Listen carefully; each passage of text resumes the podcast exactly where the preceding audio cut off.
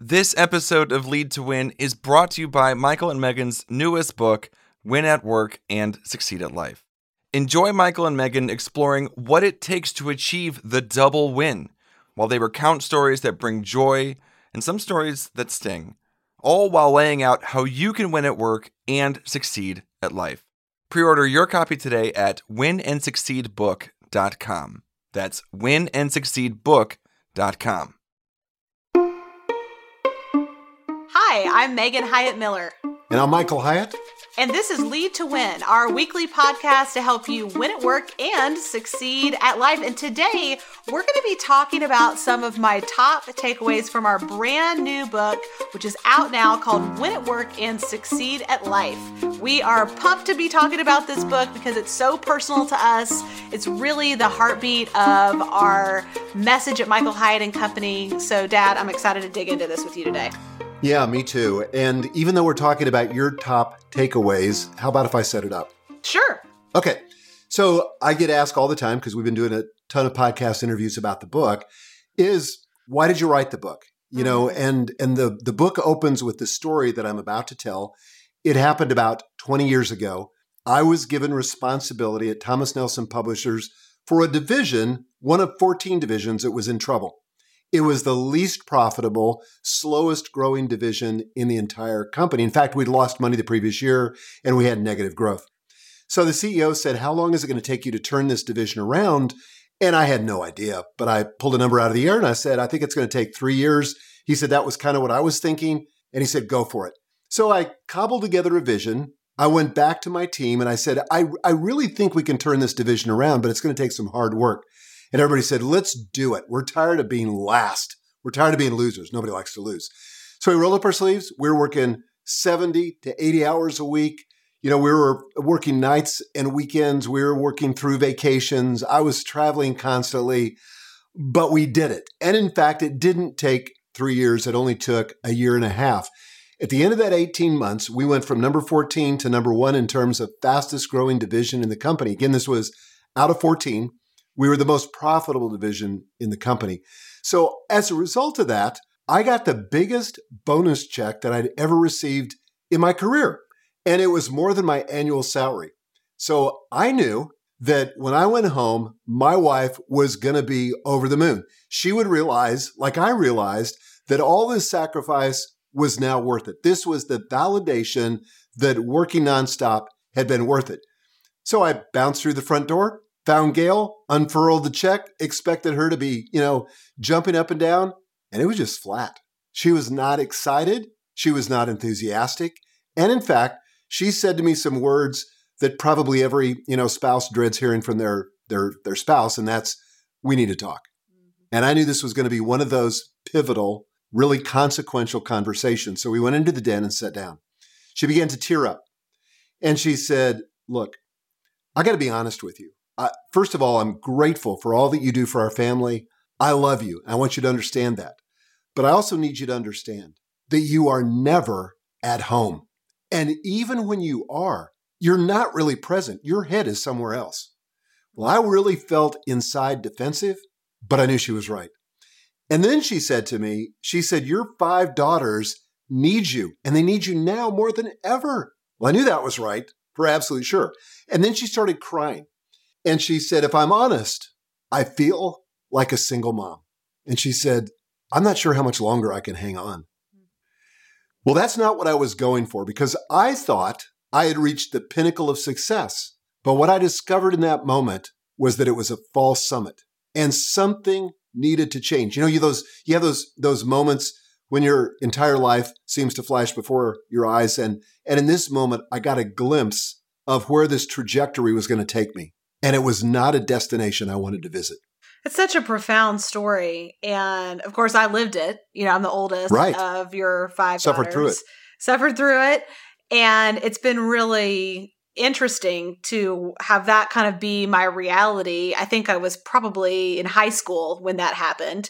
Um, and so that was kind of my reality growing up at home. But then you subsequently made a dramatic turnaround, really, because you got introduced to what we now call this idea of the double win winning at work and succeeding at life that we have to give attention to other areas of our life besides just our professional life. And in doing so, we actually improve our professional performance. You know, that there's not, doesn't have to be a zero sum game, that really they can be complementary. And, um, yeah, it doesn't have to be the battle that you felt like it was when you were making those calls back when I was young. Well, and you know, I mentioned on the episode last week, and we'll link to the show notes in this, where we kind of set up the problem of the cult of overwork. But I think that that most people, when they get to that situation, they they really think that it's an either or choice. It's something right. we call in the book right. the impossible choice. Yeah. Either you can win at work or you can succeed at life, but you can't do both. So you have to pick one. So what's it going to be? You know, are you going to you're going to go all in on the hustle fallacy? And we see this all over Instagram and Facebook and everywhere else where people are talking about, you know, if you want to get ahead, you got to hustle. You know, you got to take that second or that third job. You got to do whatever's necessary to get ahead and to win. Or the alternative is people that don't want to do that, that realize that their health is important, their family's important, they don't want to sacrifice that. Then they apply what, what we call the ambition brake. Mm-hmm. And they just throttle back their personal ambition, but that ends up with wasted potential and a lot of frustration.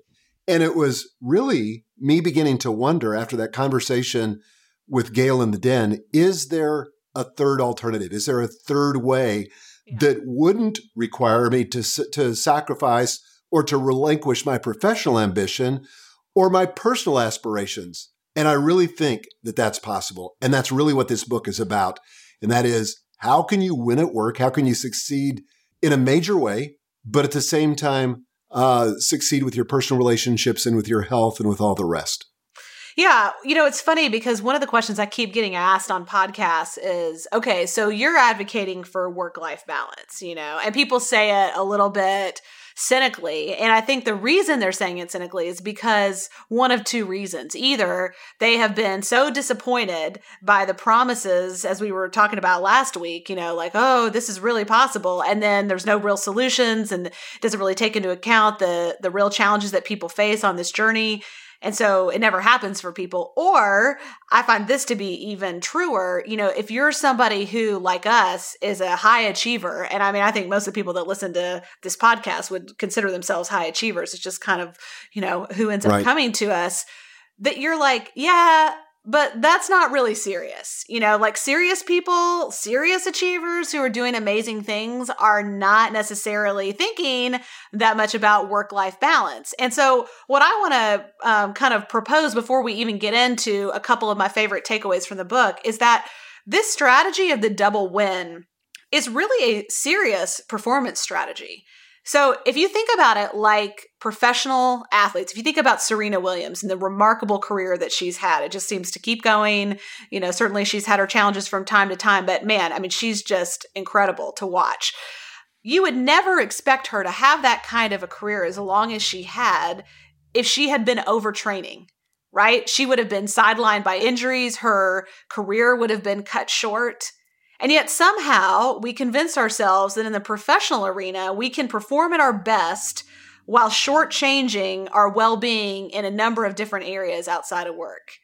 And on its face, we know that that doesn't hold up. You know, nobody who's serious in terms of athletics, like think about Tom Brady. Tom Brady would not consider sleeping four hours a night or six hours a night as a good solution to, you know, watch more uh, game tape and work on his plays, right? That would never, he would never do that because he knows that that would compromise his performance on the field.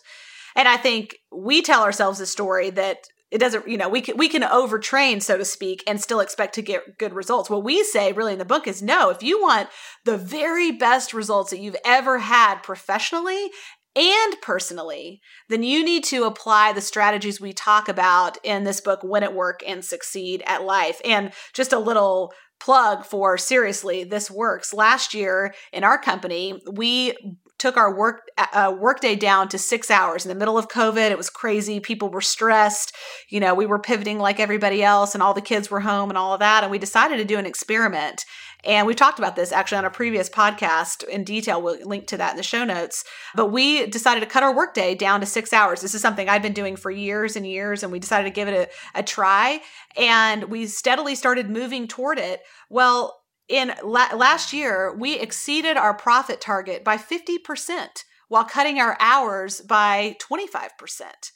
You know, that's astonishing professional financial results that we achieved with way fewer hours. So, anyway, just as kind of an anecdotal story of we're not kidding about real concrete results when we're talking about this. This is for serious achievers too. Uh, anyway, I just wanted to put that out there because I know there are some skeptics listening to us, and this is for you too. And I'll also say, you know, in my personal life, you know, for the last four or five years, I've t- taken 160 to 162 days off a year. Mm-hmm. That's every weekend. That's our 11 paid holidays. And that's 11 weeks of vacation, including a 30 day nonstop sabbatical where I didn't do any work. So mm-hmm. 162 days off a year. And yet, for three years in a row, we've been on the Inc. 5000 list of the fastest growing 5,000 companies in the mm-hmm. United States. So there's not a correlation necessarily between the amount of work you do and the results. In fact, it's off, obviously inversely correlated. Mm-hmm. And we try to prove that in the book. I feel like this is a good time to just stop and say, hey, if this resonates with you and you're like, I want to know more about this, I want to hear what kind of solutions they're going to propose in this book, Win at Work and Succeed at Life, we want you to get a copy of this book. This is the core heartbeat message of Michael Hyatt and Company. You can get it anywhere books are sold, you know, Amazon, Barnes and Noble, whatever. But make sure that you go back to the book website, which is winandsucceedbook.com winandsucceedbook.com because we have over $500 worth of awesome bonuses that we don't want you to miss out on that's going to help make it easier for you to design your own double win. Okay, Meg, let's get to your top takeaways yeah. because that's how we build this show. That's right. And I kind of gave some of my takeaways last week, but, right. yeah, so let's talk about your takeaways. What were some okay. of the top ones? Well, I think my favorite concept in the book, we talk about five principles of the double win and five practices that go along with those. And this is really when it gets down to you know, brass tacks of this is how you do this in your life. And my favorite one of those is the principle that says constraints foster productivity, creativity, and freedom. And okay, so constraints foster productivity, creativity, and freedom. And the practice that goes along with that is to constrain your workday. Now, this is like the one of the hardest things to wrap your mind around, but once you do it, you just won't even be able to believe that you ever did it any other way because it's going to change your life, your productivity, your ability to produce results, and your happiness and well being in other areas of your life. You know, so what we're really advocating for is that you decide when are you going to start working. You don't just drift into work from the time you wake up and drift out of work right up until you go to sleep and you know on weekends and vacations. But instead you say i'm going to start my day at 8 o'clock or 9 o'clock and i'm going to end my day at 5 o'clock or 6 o'clock what you know whatever it is for you 3 o'clock if you're like us. But you pick these hard edges. Now here's what i love about constraints is that all of a sudden, when you put these hard edges on your day and you say, you know what, I'm not working before that. I'm going to do my morning ritual before that. I'm not working after that. I'm going to attend to the other priorities in my life outside of work hours. All of a sudden, you start making better decisions about how you spend your time inside of work. So uh, all, all of a sudden, you're focused on leverage instead of tasks. Okay, so let's explore that just a little bit because I think people think, what do you mean you make better decisions? Right. So before I started doing this, and by the way, this was the key component in beginning my recovery from, you know, the addiction to overwork.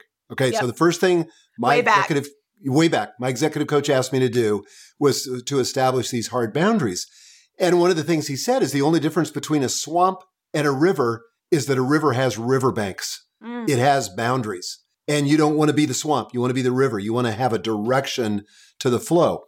So he said, Is there a time that you're willing to stop working every day? Well, I mean, it sounds kind of crazy, but that was like a new idea because the way that my day normally went was that I would realize about mid afternoon, usually about two o'clock or three o'clock, that there was no way I was going to finish my to do list, right? Mm-hmm. So I would say to myself, my inner conversation was this no problem, because I can go home, have a quick bite to eat with the family, and then get right back to work. So it didn't force me to prioritize. It didn't force me to make better decisions. And it didn't force me to stay focused. But once I established a hard boundary, and I told him that 6 p.m. was my hard boundary in the day, Then in the middle of the afternoon, when I was tempted to say, Oh, I'm not going to finish, no problem, I said, Whoa, I better start triaging, deciding what's important, mm-hmm. getting really focused on that, and keep from getting distracted. You know, it's kind of like, and I've explained it this way, and everybody gets this, I think. That Friday before you go on vacation for right. Oh yeah. You're just crazy, uber productive. You You're finish focused. all the projects that you've been putting off for three months. I mean, it's just amazing what happens. That's that right. but you have a hard edge. You know, the plane is flying out in the morning. You've got to be ready. So you've got a hard edge or a boundary that that creates that sense of urgency and that sense of focus. Well, that's the same thing that happens when you have constraints on your workday. Mm-hmm. Well, for me, this looks like now, and actually in my own story of the the double win, like you, constraining my workday was really the catalyst for ultimately achieving this because uh, way back in 2011 we adopted two boys from uganda. That's our uh, third and fourth children. And like all kids who are available for adoption they had some special needs coming into our family. And you know our business was taking off i mean i was riding high. It was going great. You know, it was really an exciting time. In fact, you came to me and said, Hey, I want you to run the company. I think that's the next stage of our evolution. That is going to allow me to focus on some other higher leverage projects and opportunities for the business. And, you know, would you be willing to step into this chief operating officer role? And I'm thinking to myself, I really want to, but how can I do that and give these kids the attention that they need? Right. And what I knew is that I needed to be able to pick them up from school. I needed to be available to them after school to do the things that they needed to, you know, ultimately get to a place where they were thriving. And so I came back to you and I said, Dad, I really want to say yes to this opportunity, but I'm not willing to compromise what my boys need. You know, when we adopted them, we made a commitment to them for life and I got to show up for them. So I can do this, but I have to be able to be done working every day at 3:30. That's what I told you you know, I can't go on a lot of trips. I can't be taking meetings with clients or customers at night very often. Uh, I can't work on the weekends, et cetera, et cetera. And you said, okay, that's fine. As long as you can produce the results, you know, I'm willing to give it a shot. And that's kind of what we went into the future with all those years ago. And I've been doing it ever since. And establishing those hard edges has made it possible for me to build a really fast growing, successful company but do it on six six and a half hours a day. Now six hours back then it was six and a half you know? So i, I start work at nine now i'm done at three and those are the edges of my day. And i make way better choices about where to focus and i'm very conscious about results and outcomes not tasks and you know projects. I'm thinking about ultimately what results does this drive and that makes me far more effective than i would be otherwise. Okay let me ask you a hard question because i'm sure there are people that are listening to this say oh, well, if my dad was my boss. Right, right, right. You know, all sure. girls have their dads wrapped around their finger. I'm sure mm-hmm. I could get my dad to say yes sure. to whatever it is I want to do. But what if what do you say to the person that doesn't have that? Who has a boss who, you know, wants them to be working 12 hours a day yeah. or or maybe the the single mom that really struggles, you know, or the single dad that struggles and just doesn't have the same kind of discretion over their time. Sure. Well, and that's probably most people. So I think that like we always talk about this whenever you want to sell somebody on something and maybe you're not going for a three o'clock into your date maybe it would be huge a huge transformation for you to be done at five or six at night. Like that would change your life if you could just be done then. You know you could have dinner with your family or exercise or whatever's important to you. I think this always goes best when you sell it from the perspective of what matters to the other person. Yes. Usually what matters most to your boss is not your butt in a chair 12 hours a day. That's just a proxy for what they think it's going to take to create results. And so, how I would frame this up is hey, I want to do an experiment for 30 days in which I work from nine to five or nine to six every day. What I think I can do is I can actually produce better results than the ones you're counting on me for now if I have those hard edges because I know I'll be able to come to work with my best thinking, my you know most creative ideas, etc. And I just wonder if you'd be willing to give that a try. If it doesn't work, we can always go back, you know, to the old way, but I think I can really move the needle for the company here. I think that is a great setup to getting somebody to try something that otherwise they might not because you're speaking to what matters to them, which is hopefully the results. If you have a successful business, most bosses are oriented toward results. Yep, totally. The other thing I would say too is just because you can't do everything doesn't mean you can't do something. Right.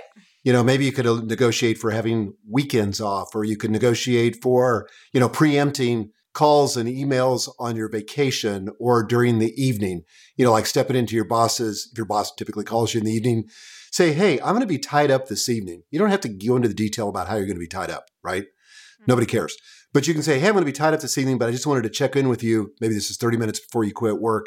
Is there anything you think you might need from me tonight? Because mm-hmm. I want to be av- available to you now to answer that question or whatever comes up later. Otherwise, I'm going to pretty much be offline and I'll talk to you tomorrow. Mm-hmm. So there's ways to preempt it, yep. you know, in that way. That's good. But but do what you can. Just because you can't do everything, just because you can't get a six hour workday, doesn't mean you know toss the whole thing out the out the window. No, mm-hmm. Do what you can, and then incrementally begin to build on that anchor point. Okay, so let's shift gears for a second because if you're thinking to yourself, okay, I'm interested in this, this sounds like, you know, it might be something I want to pursue, but how do I get started? I want to suggest an idea to you of establishing your non negotiables in three categories. Now, we get really deep into this in the book and talk all about it. This is exactly what I did. So, this is how I arrived at that 330 uh, proposal to my dad.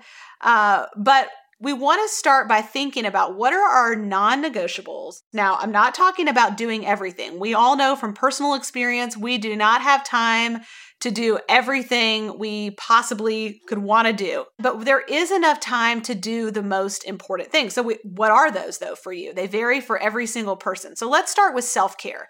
Again, this is a performance strategy. So before you can perform at your top, you have to take care of yourself physically, mentally, emotionally, all those things. So, what for you are your self care non negotiables? For me, that looks like, and by the way, this changes season to season. When our now two year old daughter was just born, she was super premature, had some medical special needs. You know, we were in a very different place in terms of what self care looked like, and that has gotten better over time. It's true with all of my kids as they've gotten older. So be kind to yourself if you're in a season where you have some limitations of those kind. Uh, but for me, now this looks like I get up every day at five and part of my self care is that I exercise every day for about 45 minutes, Monday through Friday. I don't do it on the weekends because that's a little crazy with the kids. Um, but that's really important. I also go to bed at nine o'clock every night and I get up at five because I want to get that eight hours of sleep. So, you know, those are the kind of most central parts of that. I also drink 64 ounces of water every day. I'm always carrying around a cup. If you see me, I got a big cup with me all the time.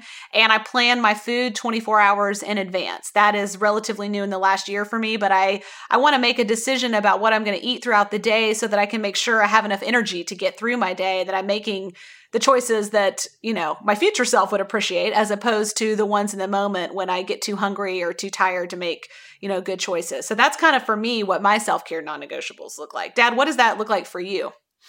Yeah, for me, it's similar. You know, I get up at roughly five o'clock, 445 to five and same thing for me. You know, I'm gonna I'm gonna take care of myself spiritually 1st mm-hmm. Then I'm gonna take care of myself intellectually and physically, and those two things happen simultaneously because I'm listening to an audiobook while I'm exercising. Mm-hmm. But that's a non-negotiable, and I can pretty much predict how my day is going to go right. by whether or not I do that. Mm-hmm. So by this time, after you know decades of doing this, it's pretty ingrained.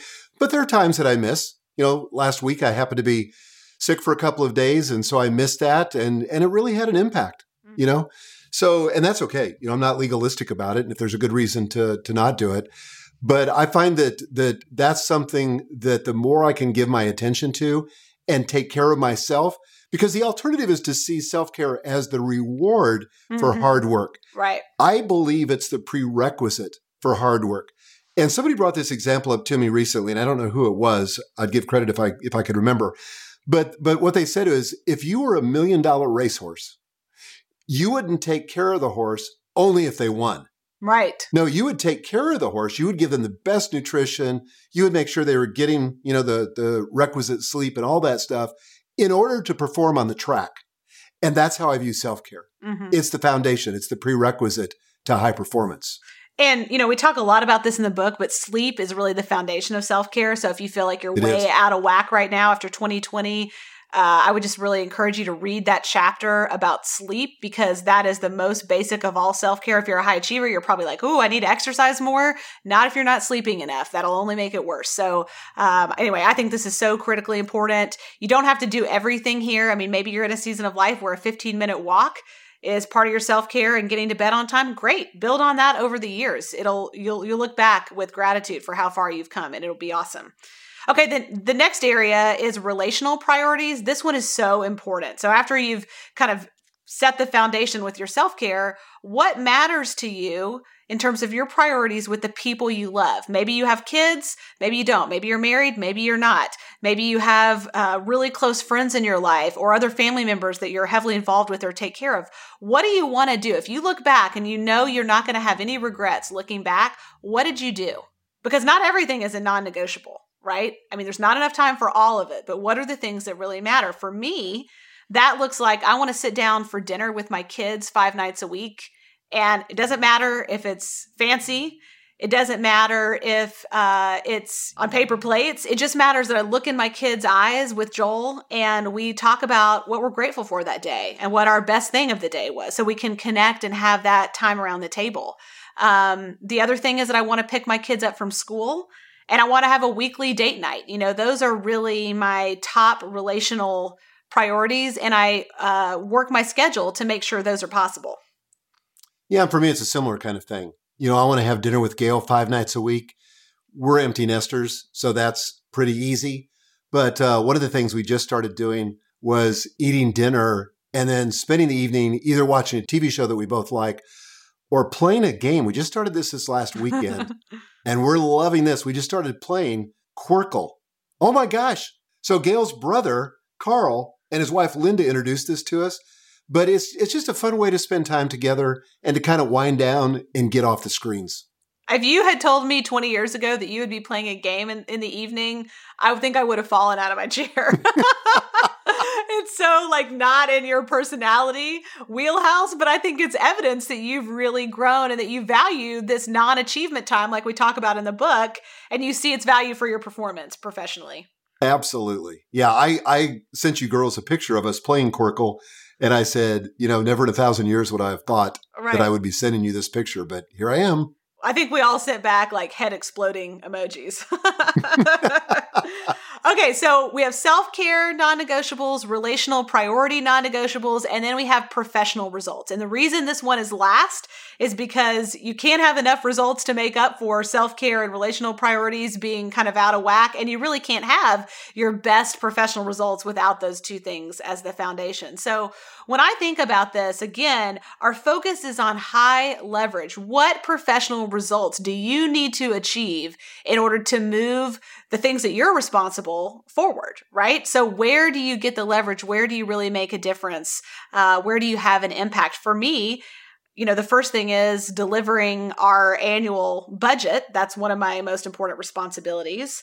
The next one is setting our long term vision and then also serving my executive team. Those are my direct reports, and they're my number one clients. If I take care of them, they're going to take care of everybody else, including our team and our clients and coaches and all the things. And that's really where my top three professional results are focused is on those areas. If I neglect any of those areas, then the business is going to suffer. But having that clarity is what enables me to make high leverage decisions every day when I come into work.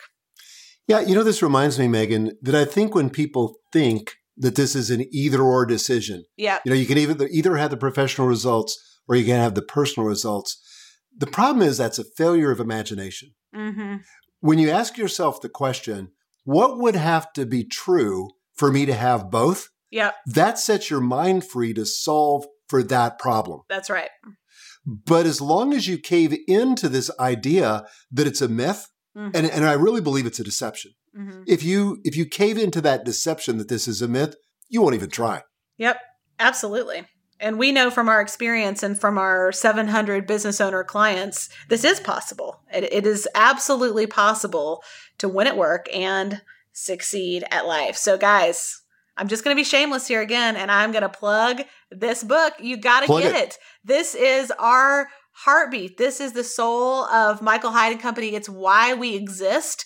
is to help people just like you figure out how to design their own double win to really and truly win at work and succeed at life. So go get a copy wherever you buy your books. Click that buy it now button on Amazon before you know you're even done with this podcast, assuming you're not on the road. And then take your receipt and go to winandsucceedbook.com that's where you're going to get to redeem that receipt for $500 worth of awesome bonuses that are going to help you do exactly what we've been talking about today to design your own double win. So go to winandsucceedbook.com, don't lose that receipt, and claim your bonuses, my friend. Hope you guys can feel our passion around this topic. We are passionate. This is our life message, and we want you to share it. We're not just trying to to sell books. We're trying to start a revolution, start a cultural reform, and we hope that you'll join us in it. But at any rate, thank you for joining us for this episode of Lead to Win, and we'll see you next week with another great episode.